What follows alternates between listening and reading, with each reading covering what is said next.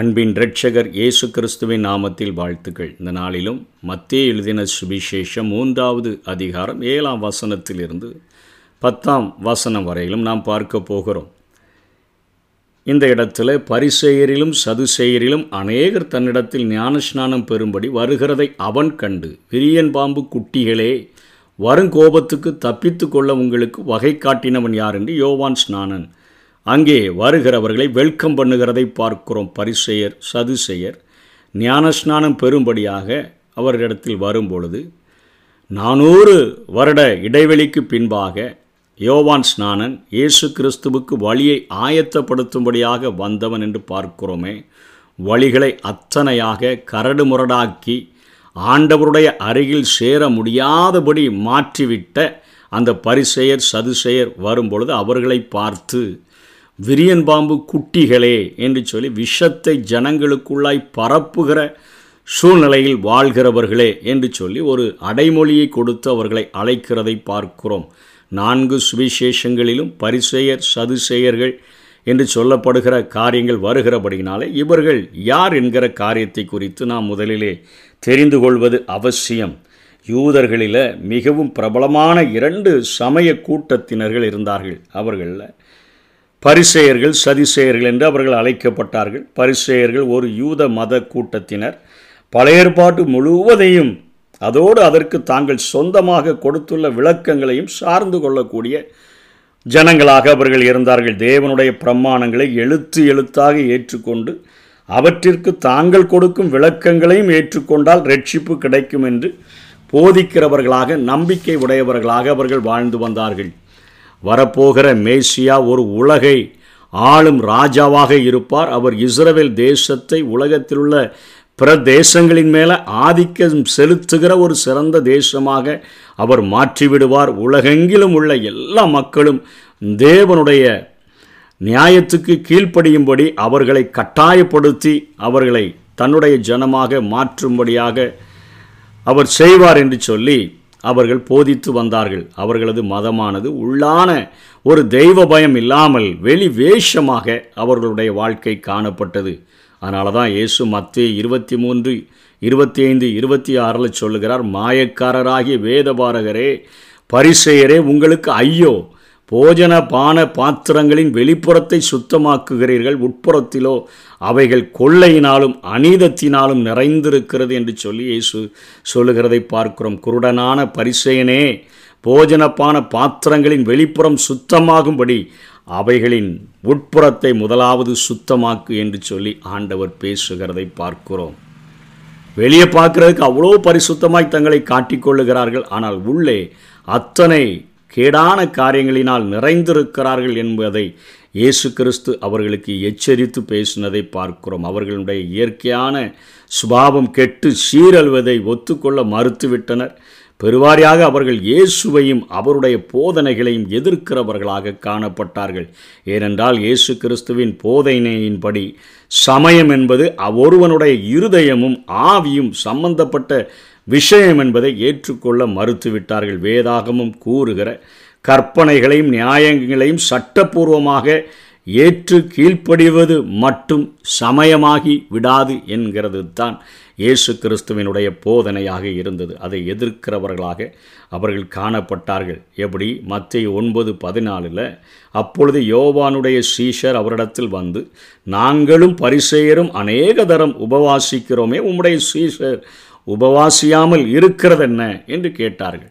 அவர்கள் இரக்கத்தை, தேவனுக்கு கீழ்ப்படுகிற காரியங்கள் இவைகளையெல்லாம் நீதியெல்லாம் விட்டுட்டு உபவாசத்தை குறித்து அங்கே ஆண்டவரிடத்தில், நாங்களும் பரிசேயரும் அநேக தரம் உபவாசிக்கிறோம், உங்களுடைய சீஷர்கள் உபவாசியாமல் இருக்கிறதென என்று இயேசுவனிடத்தில் கேட்கிறார்கள். அதைத் தொடர்ந்து மத்தேயு 23:1-4 வரையும் பார்த்தோன்னு சொன்னால், இயேசு ஜனங்களையும் தம்முடைய சீஷர்களையும் நோக்கி ஒரு ஆலோசனை கொடுக்கிறார்.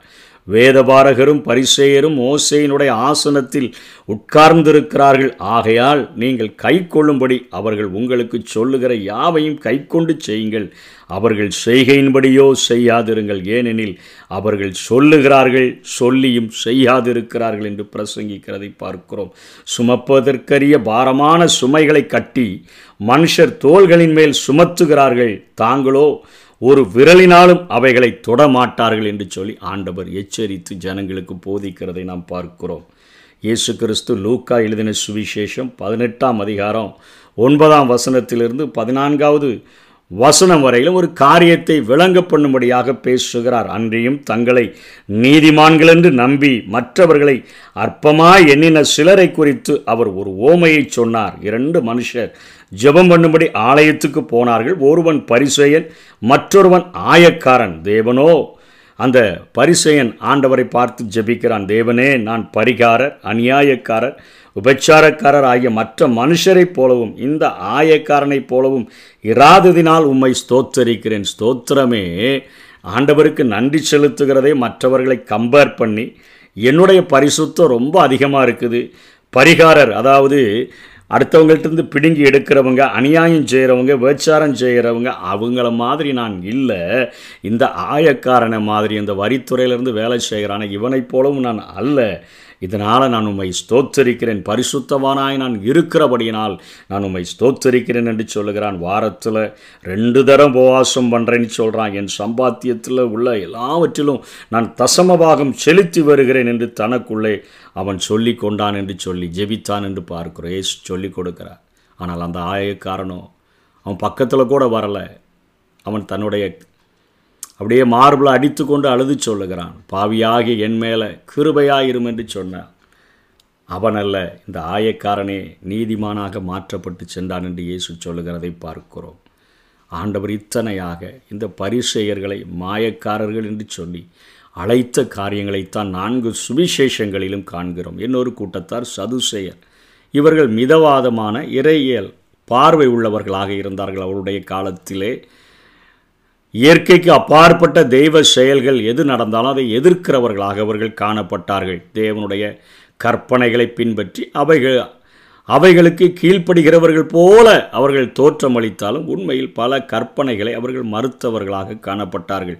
அவர்களுக்கு உயிர்த்தெழுதலில் நம்பிக்கை கிடையாது, தேவதூதர்கள் அதில் நம்பிக்கை கிடையாது, தேவனுடைய வல்லமையினால் நடக்கிற அதிசயங்கள் அற்புதங்கள் இவைகளில் நம்பிக்கை கிடையாது, நித்திய ஜீவன் வரப்போகிற நியாய தீர்ப்பு இவைகளிலும் அவர்களுக்கு விசுவாசம் கிடையாது. அவர்களுடைய வாழ்க்கை முற்றிலும் உலகத்தினுடைய சிற்றின்பங்களை சார்ந்து இருந்ததாக நாம் பார்க்கிறோம். அவருடைய ஒழுக்க நெறிகள் குறைபாடு உள்ளதாக காணப்பட்டது.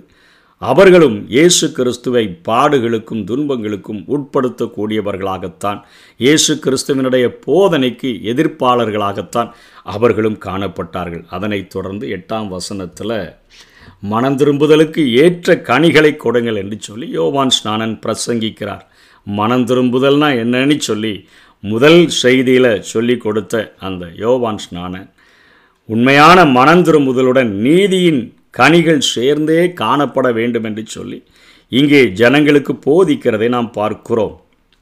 மத்தேயு 23:23 இயேசு சொல்லுகிறார், மாயக்காரராகிய வேதபாரகரே பரிசேயரே உங்களுக்கு ஐயோ, நீங்கள் ஒத்தலாமில், அதாவது ஒத்தலாம் மசாலா ஜாமனத்துலேயும் சீரகம் அதுலேயும் வெந்தயத்துலேயும் நீங்கள் தசமபாகம் செலுத்தி நியாயப்பிரமாணத்தில் கற்பித்திருக்கிற விசேஷித்த வகைகளாகிய நீதியையும் இரக்கத்தையும் விசுவாசத்தையும் விட்டு விட்டீர்கள். ஆவியின் கனிகளே இல்லை. கடமைக்கு கற்பனைகளை செய்து கட்டளைகளை நிறைவேற்றி வாழ்கிறவர்களாக காணப்பட்டார்கள். இவைகளையும் செய்ய வேண்டும், அவைகளையும் விடாதிருக்க வேண்டும் என்று சொல்லி இயேசு அவர்களுக்கு பேசுகிறதை பார்க்கிறோம்.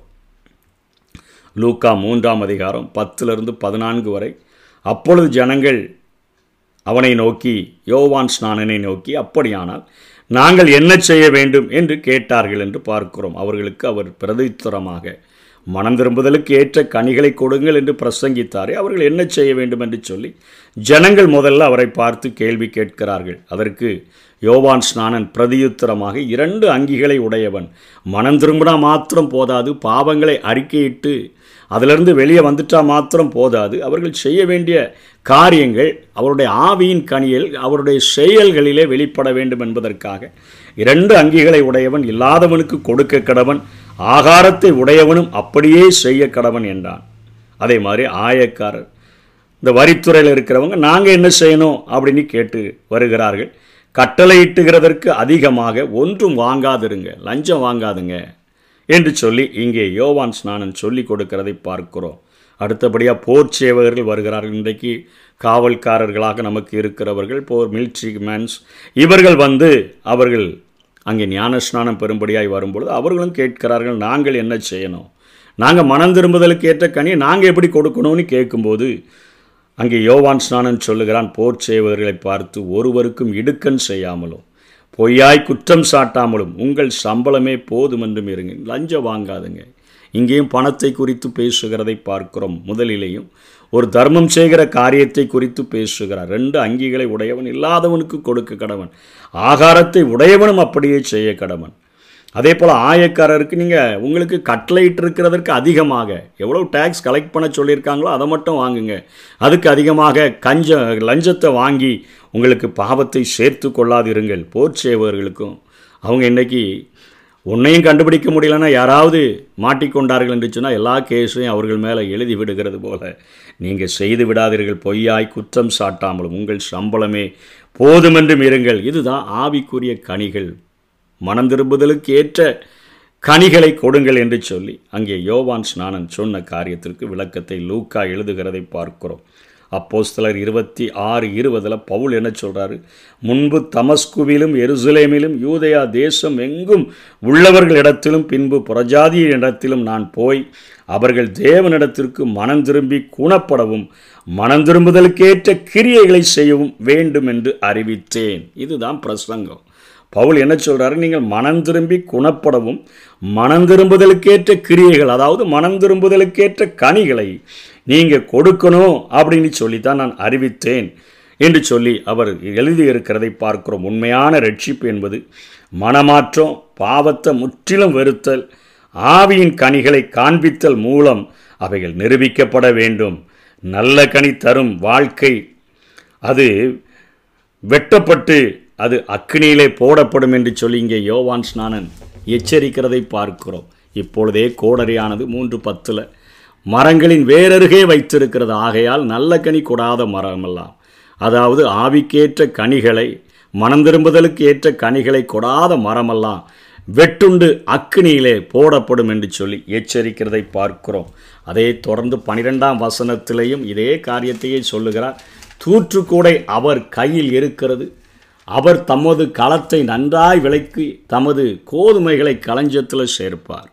நல்ல மணிகளாக இருந்தால் மனம் திரும்புதலுக்கேற்ற கனிகளை கொடுத்தீங்கன்னா அவர் தமது களஞ்சத்தில் கொண்டு வந்து சேர்ப்பார். பதறையோ, அதாவது கனி கொடுக்காத அல்லது கோதுமையில் பதறு, கோதுமை மணி மாதிரி இருக்கும் ஆனால் பதறுதாக தான் இருக்கும், வெளியே அப்படியே வெளிவேஷமாக இருக்கிற அவர்களை சேர்த்து அக்கினியினால் சுட்டெரிப்பார்கள்.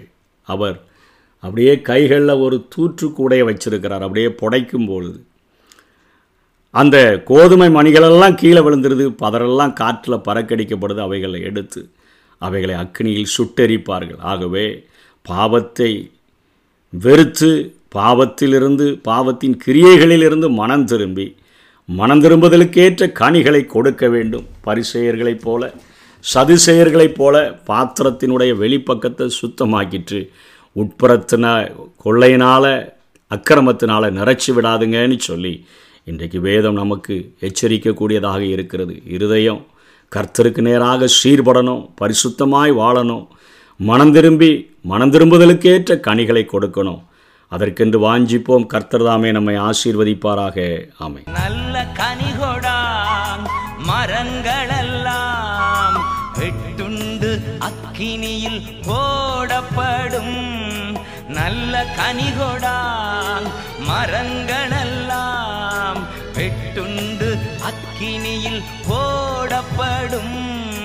ராஜா வருகிறார், ஆயத்தமாவோம், ராஜா வருகிறார்.